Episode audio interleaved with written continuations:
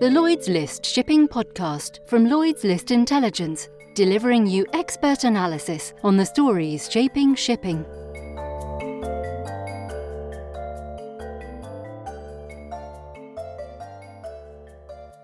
As anybody looking to renew a fixed rate mortgage right now will tell you, these are tough times for those seeking to borrow money. The decade and more in which the outlook for interest rates were lower for longer as central banks sought to encourage economic activity in the wake of the global financial crisis, well, that's just a memory. The new enemy is inflation, which has jumped dramatically in the wake of Russia's invasion of Ukraine last year. Policy rates in most major economies have risen sharply, and while the forward yield curve suggests that they're expected to moderate in the next year or two, we are living through interesting times.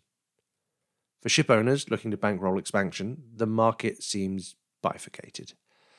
Those that raked it in during the post pandemic box ship boom, or perhaps are benefiting from current tanker rates or can point to charter backing, well, they may be finding it easier than some. But that isn't most ship owners. Smaller operators, and lest we not forget, that is the majority of the shipping industry, they are having to pay high single digit and even low double digit percentage point interest rates, which, by historic standards, represents expensive money. Increasingly, they are turning to Asian leasing companies because European bankers, well, they no longer have their backs in the same way that was common until the late 2000s. So, for this edition of the Lloyd's List podcast, which is sponsored by our friends at Wirana, we are lifting the lid on what is happening in ship finance. We convened a special panel discussion for this one, and our guests were industry veteran Dagfinn Lunde, a high profile figure who has built his career at DVB, Den Norske Bank, and Intertanko. He now runs the online ship finance platform eshipfinance.com. Andreas Povlsen, a Breakwater Capital alumni who now heads the maritime team at alternative asset manager Hayfin, and star lawyer Kavita Shah, partner at the asset finance group at Watson Farley and Williams. She puts together the contracts that makes the deals happen. Moderating the panel is Lloyd's List's very own insurance and finance editor, Mr. David Osler, who opened the discussion this week by asking our experts to give us their big picture take on what's happening in ship finance. The fleet in the last 15 years have increased with 40%, and uh, the bank lending has gone down with 40%. So it's it's a dramatic gap happening in the market. If you look at the difference between uh, what is needed uh, normally at leverage and what is offered at the moment from the banking side. So I made a small list of things which seem to be filling up. Part of that is, uh, of course, that they have profitability again, so they um, don't need that much loans. And we see also that a lot of export credits and guarantees are used uh, for new buildings. And uh, we have not the least seen many private equity firms coming in uh, with a lot of capacity, both on the equity but also on the lending side. And in general, with the good markets, the shipping companies are leveraging down in order also to be able to pay dividends. So that's how the gap is being filled at the moment, David. And uh, this right, was my kind right. of opening. Yeah, yeah. I'm, I'm, going to come to some of those themes uh, later in the questions. But um, Kavita, you're a lawyer. Um, you help write up the contracts that govern many of these deals, I guess. So you've got inside knowledge. What are you seeing? Well, I mean, I think the banks are there, but the problem is that they're all chasing the same deals. So there's a lot of competition amongst the banks, um, all trying to lend to the sort of same tier of borrower, let's say. And I think, as Dagfinn says, there are sort of um, opportunities for alternative lenders in the rest of the market. Um, but I think also let's not forget that banks are facing an ever changing regulatory framework. So they've got the sort of general regulation coming in year on year. And if you overlay on top of that the sort of ESG challenges, the green policy of the ECB, it makes it a really challenging market for European banks, I would say. Okay, and talking of alternative lenders, Andreas, uh, you probably would see yourself in that category. I mean, what do you what do you think? Yeah, I think it's right. I mean, we, we obviously both uh, play a role on the alternative lending side, but also in the in the equity and ownership side. But but we can get back to that. I think, in a way, it's almost been surprising because Dagfinn's numbers are obviously correct in regards to the growth in fleet and the in at least on the on the headline numbers reduction in in, in amount of lending from traditional banks. Uh, but but interestingly enough, I do feel that we've seen more uh, availability nonetheless. And, and as Kavita said, certainly the bigger players, the solid players with the modern tonnage, are seemingly not finding it difficult to get attractive um, loans from from the big players. And and if you include Chinese leasing and Japanese finance, financing and so forth, the market seems reasonably supported. And and I think it's a little bit like in many other industries. It's kind of like either you have it and, and you can get it at competitive pricing or you don't. Yeah, you're making a point about um, the division there between oh, between ship owners of different standings. I mean, um, like any other business, I guess the blue chip companies can fund themselves cheaply, but on the other hand, I'm hearing that interest rates on some of the riskier deals for smaller ship owners are well into double digits, which is what we used to call junk bond territory. So, what kind of margins are available by type of owner, from the big guys down to the uh, two ship companies? Yeah, well, I think it's not just a question of of the balance sheet and the owners. It's also the question of what type of tonnage, and obviously whether you have charter commitments and so forth. And I think generally, what is really interesting and hopefully a positive for shipping going forward is that it's becoming more industrialized obviously there is a bit of a, nostalgia towards the the charm of the smaller owners with with smaller setups and so forth. But I think because of compliance, because of ESG, because of reg- regulations, it will be more and more difficult for the smaller owners to to really uh, fill a, a, a, gap in the market. And, and therefore, both because the end users, the charters are looking for the bigger, more solid counterparties, and because the banks as well are, are, looking for that, it will be harder and harder. So, as I say again, it's not just a question of margin; it's a question of whether people actually can can get those uh, loans at all.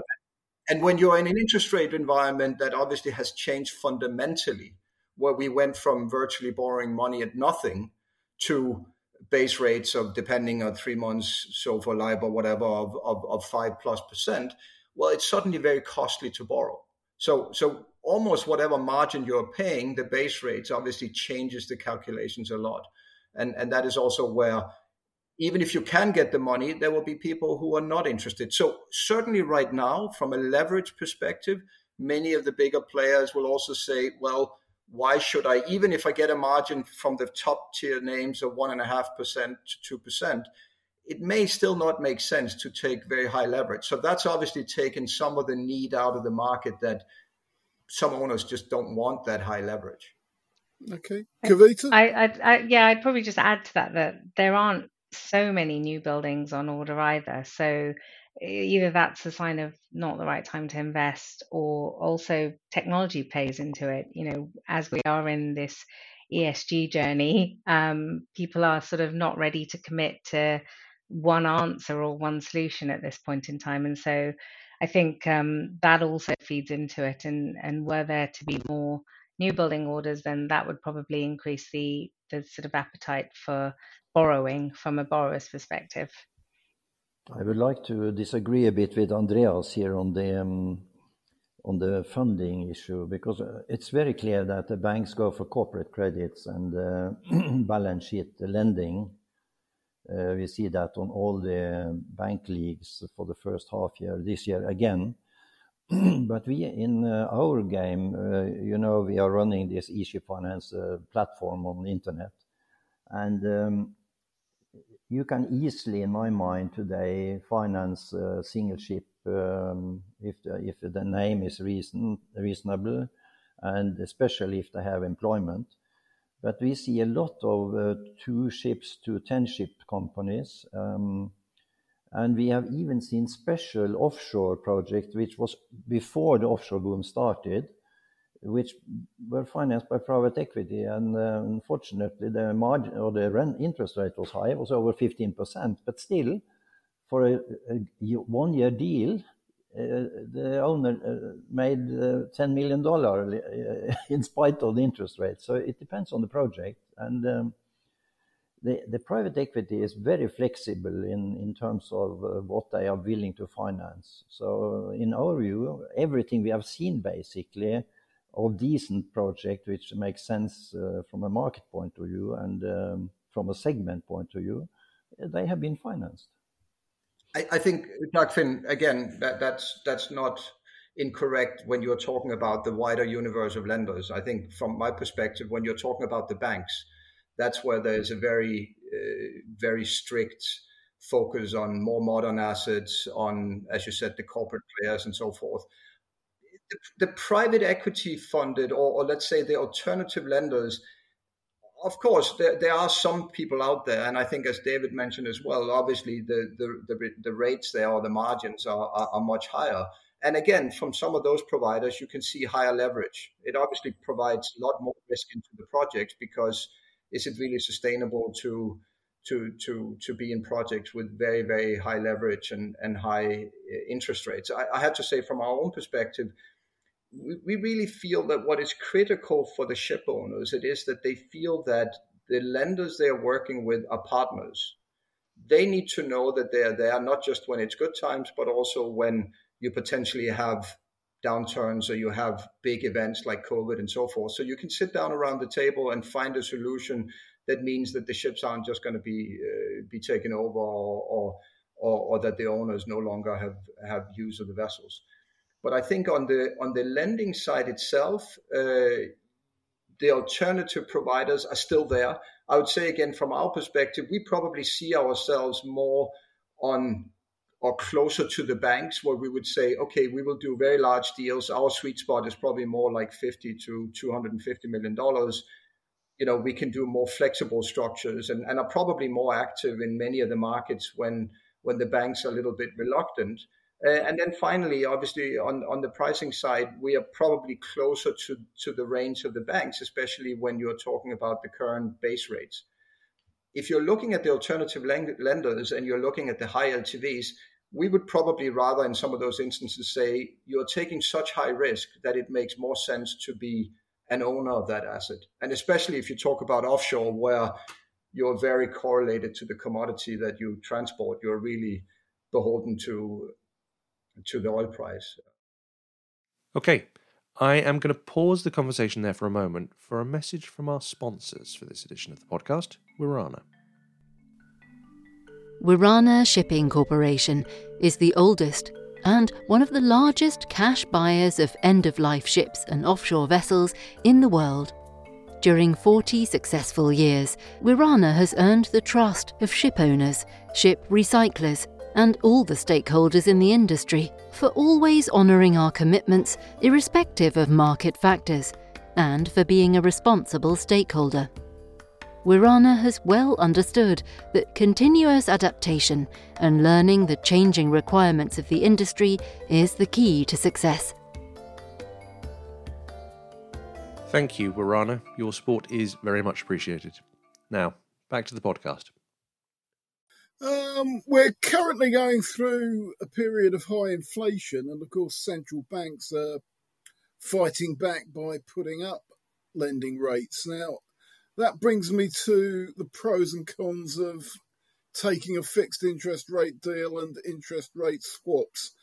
I mean, I've heard arguments from some lenders that ship owners like the certainty of knowing what they're going to be paying uh, so that they can get on with operating their ships. And I've heard others say that it's foolish to lock into what could be a high interest rate now when the I suppose the consensus expectation is for interest rates to drop as inflationary pressures ease. So, what what would be your advice? Um, take lock in or uh, look for a swap?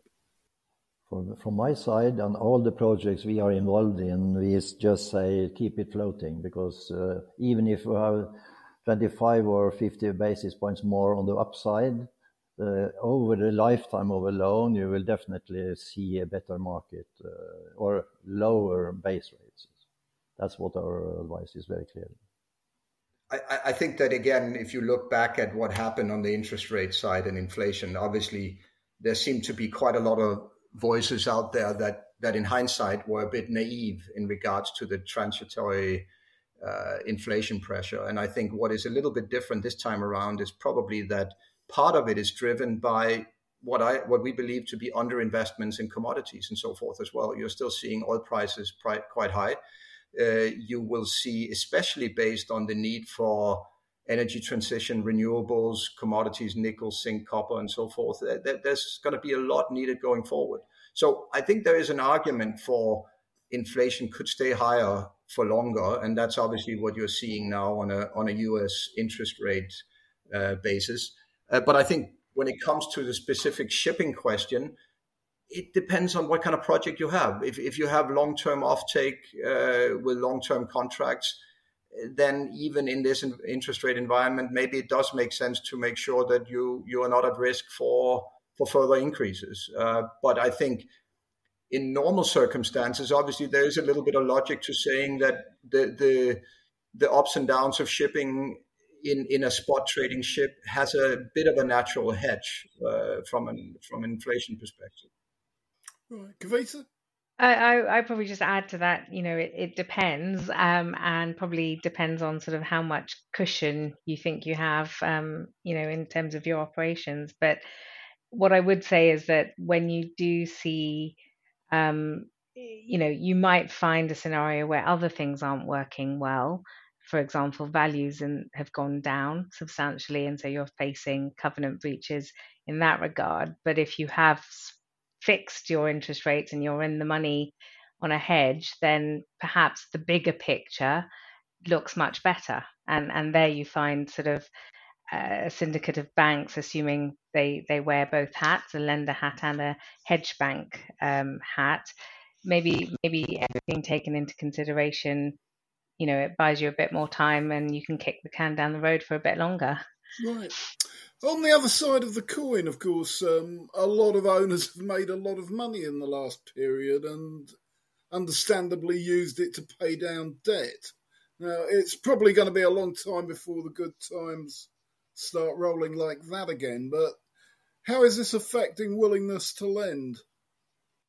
Well, David, I think um, I think um, you are wrong on the issue of um, that the profit will not float again or profit come again in shipping. Uh, what I see is that um, at the moment you have a tremendous upside on the product tankers still, and uh, on the crude uh, tankers there is still a very nice upside. And as you as also know, the spot the, um, bulk market is pretty low at the moment, and um, within two years, for instance, there seems to be a nice upside again. What what is characterizing the market is a lot at the moment. Of course, the the huge effect in the container market. The bigger container ships had these mm. super profits, and it more or less crashed. But even if you look at the um, size of uh, container ship under five and a half thousand TEU, it's still a very decent market. So um, I, I, don't see that profit will not exist in shipping. Uh, there will be a lot of it still. I, I mean, from my perspective, what I'm seeing is that a number of lenders, banks in particular, their their sort of portfolios have shrunk as a result of cash-rich owners having prepaid their loans early, and that has meant that those banks are not wanting to sort of um, they they have a lot of capacity, and so actually, alter, rather than sort of refraining from lending, they're really looking for opportunities to lend, but the challenge is to find the, the, sort of deals that fit their risk profile. And, and I would say that those lenders who are potentially more flexible and adaptable in their thinking perhaps will will succeed in in sort of refilling that capacity. Kavita is very right. Kavita is very right on this, and you see this dramatic change in the market at the moment. Um, let's say last year containers were over 20% of the lending market. Now it's under 10.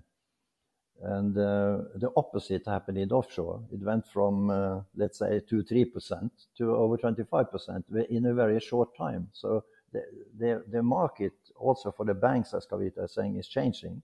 But it's amazing to see how many banks are eager to lend at the moment because of prepayments and so on. I, I agree uh, with both. I mean, I, I don't think that, that, there are that many banks in, in, theory, but the ones that are there are chasing many of the same things. And again, as, as Kavita pointed out, it means that for the right structure for the right company you get very tight margins. And you were asking before that can that can be uh, starting with a one. It, it certainly starts with a two uh, for for many of these different companies. So so very competitive margins but obviously at the end of the day the base rates are still high. So as i say even if you borrow at 2% uh, you you still uh, margin you still pay more than 5% on top of that. So it still needs to be be logic. Um, what I think is quite curious and, and, and certainly interesting for shipping is obviously that in the big picture, shipping uh, from an importance is, is, is very critical in regards to transportation and 90% of world trade and all the things that we talk about.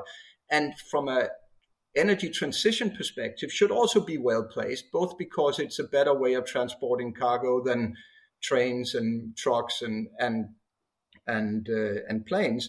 Um, but when you look at the investor focus and you look at the market share of the biggest uh, shipping companies, you know, the 50 biggest shipping companies are only like 260 billion or something like that, whereas Exxon on its own is 460 and and uh, and and Tesla would be 800 plus or something like that. So in the big picture, we are obviously still from an investor perspective, not that important. But if you look at what is happening on the lending side, it is interesting that even in a market where earlier this year, if you look at the general corporate borrowings, uh, both from alternative and banks, pricing and and volumes were, were, were quite low, and even large uh, private equity firms were struggling to get corporate deals financed. And even in that environment, the the niche bank lenders were able to to um, provide loans to to shipping companies. So I guess that is good news. It means that you know even in an environment where some of these banks were struggling with their balance sheets uh, in regards to being stuck with some big loans like Twitter and so forth, uh, you know they were still able to in some of their other areas to to lend to the shipping uh, shipping market. Okay, another claim I've heard is that the shipping boom has made lenders more relaxed about loan to value ratios. Um, and in some cases, they're being offered as high as 120% of the historic rather than the current value of the ship. Um, now, nobody gets that kind of deal on a mortgage on a flat anymore. So, is this asking for trouble or is this sustainable? This must be for Kavita. Huh? I mean, I was going to say I I'm not seeing that in terms of actual you know documentation things have have changed you know as a result of the um, cash rich nature of the industry uh, in recent times. But obviously, in terms of lenders' attitudes to how they treat these sort of covenant breaches, which will of course inevitably come as the markets turn, um, maybe there will be more tolerance in a situation where other factors look good, i.e., there's lots of cash sloshing around in the, you know, biz- owner's business. But obviously, I think it, it cannot ever be one size fits all because it will depend on the regulatory framework of the lender. So, for example, a US lender may be from a regulatory point of view, having to put up capital for any breach whatsoever, including an LTV covenant breach, and and that means a cost to its business, and and that will inevitably filter down to to their owners. So so it will depend on their own challenges as as they face these sort of situations. Well, I, I, again, it's I the think same. generally... It's the same in Europe in general. That uh, the very moment you the loan is graded uh, down from the full performing loan, uh, capital increases immediately. I think what you're seeing, David, is generally that you know for the for the solid owners, for the for the modern ships and so forth, the, the banks or the bigger alternative lenders are there to provide the loans. I think where you could be worried about what's going to happen going forward, even if you believe that the markets are reasonably solid based on both demand and on supply, is for some of the smaller borrowers with more niche type assets and where some of the small alternative lenders or, or very small banks will provide quite high LTV and uh, with with high high margins, which could be a, a, recipe for for difficulties going forward. And you know, you're going to see the EU ETS coming in uh, beginning of next year. Older ships could have uh, difficulties from that perspective.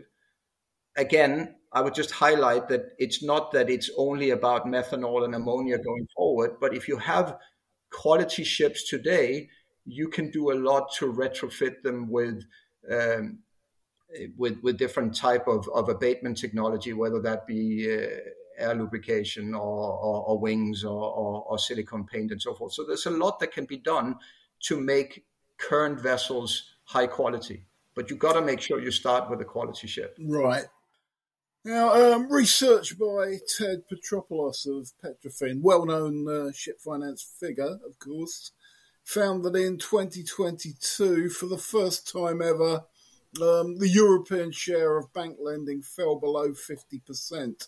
And I guess the only real surprise is that the retreat has taken as long as it has. Um, is there any way back?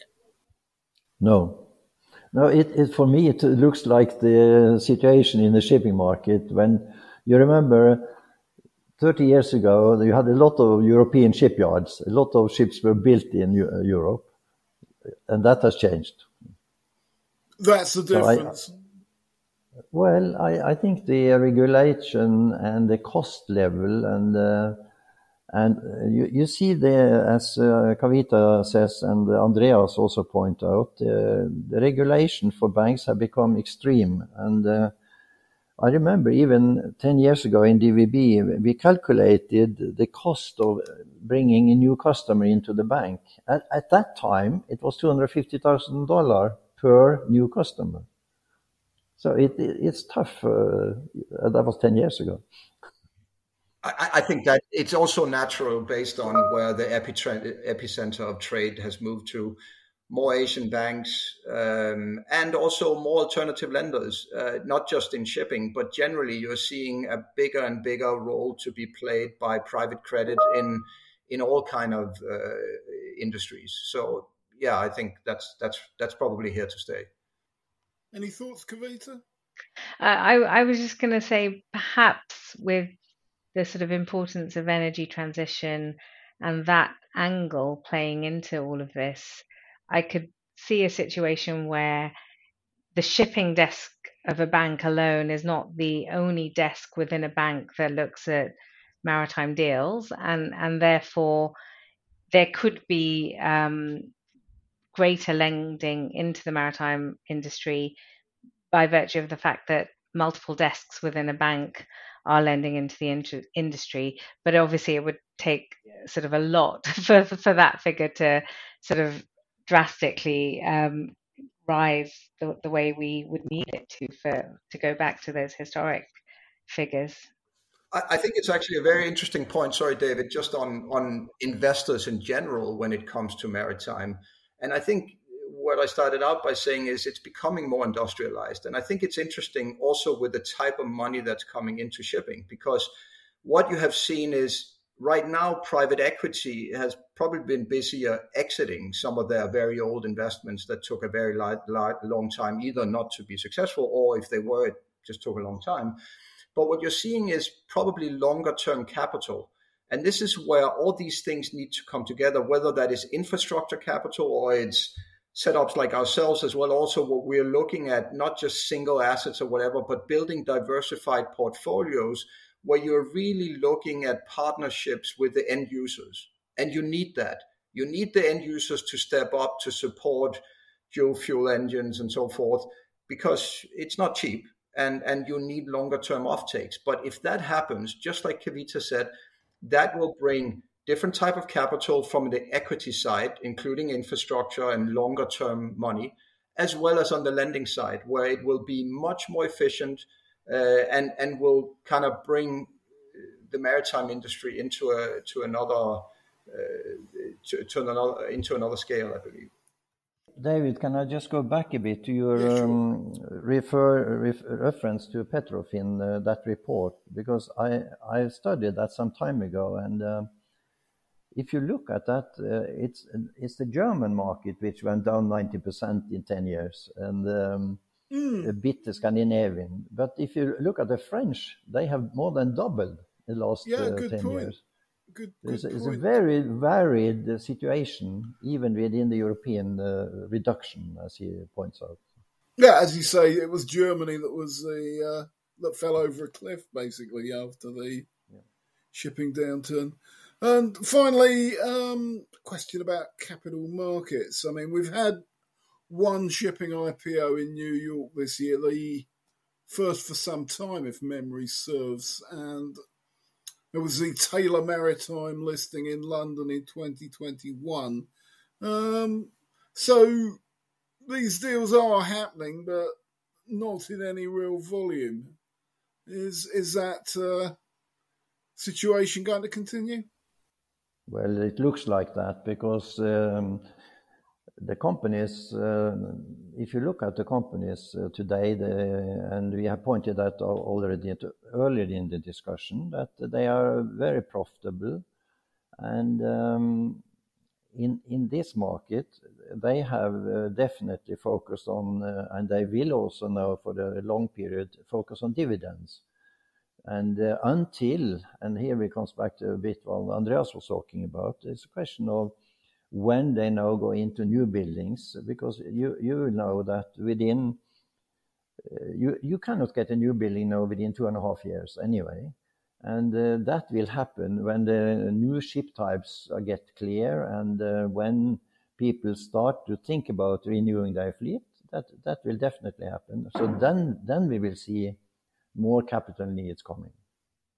I, I think again, if you talk about where the money is coming into maritime right now, again, infrastructure for long-term projects, you also have some PE investing in more of the technical managers and and the tech companies.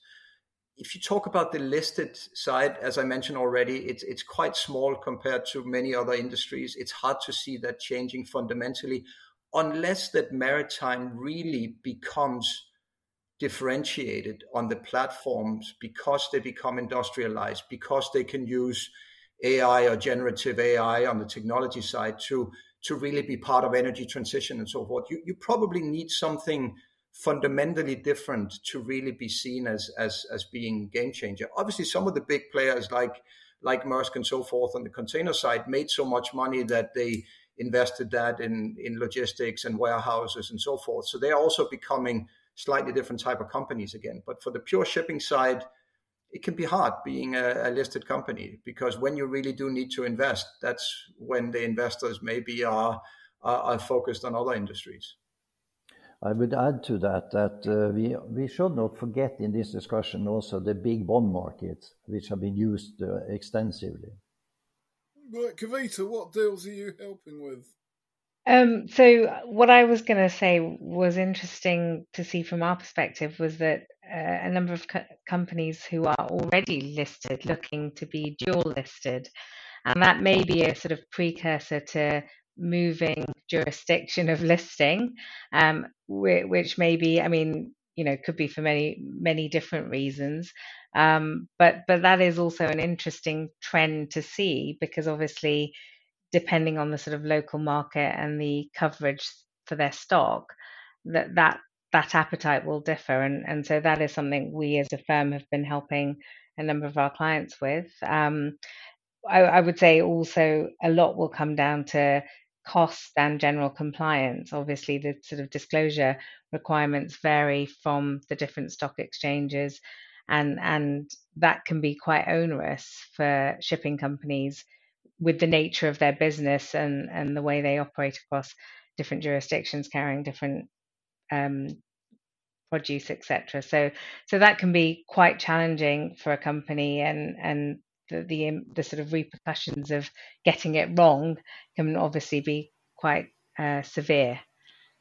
Right. Well thank you very much kavita and uh, thank you dagfinn and thank you andreas. That was um, a great discussion. So looking forward to that going out to our listeners. And that is where we are going to leave it for this special edition. My thanks to Dagfinn, Andreas, and Kavita for giving up their time. Thanks to Dave for chairing the discussion. Thank you again to Warana for sponsoring, and thank you for listening. I'm going to leave you with this thought from the late American journalist Hunter S. Thompson, one of Dave's heroes, obviously, who described the music business as a cruel and shallow who described the music business as a cruel and shallow money trench, a long plastic hallway where thieves and pimps run free and good men die like dogs. There's also a negative side. Thank goodness the shipping industry isn't like that at all, in any way.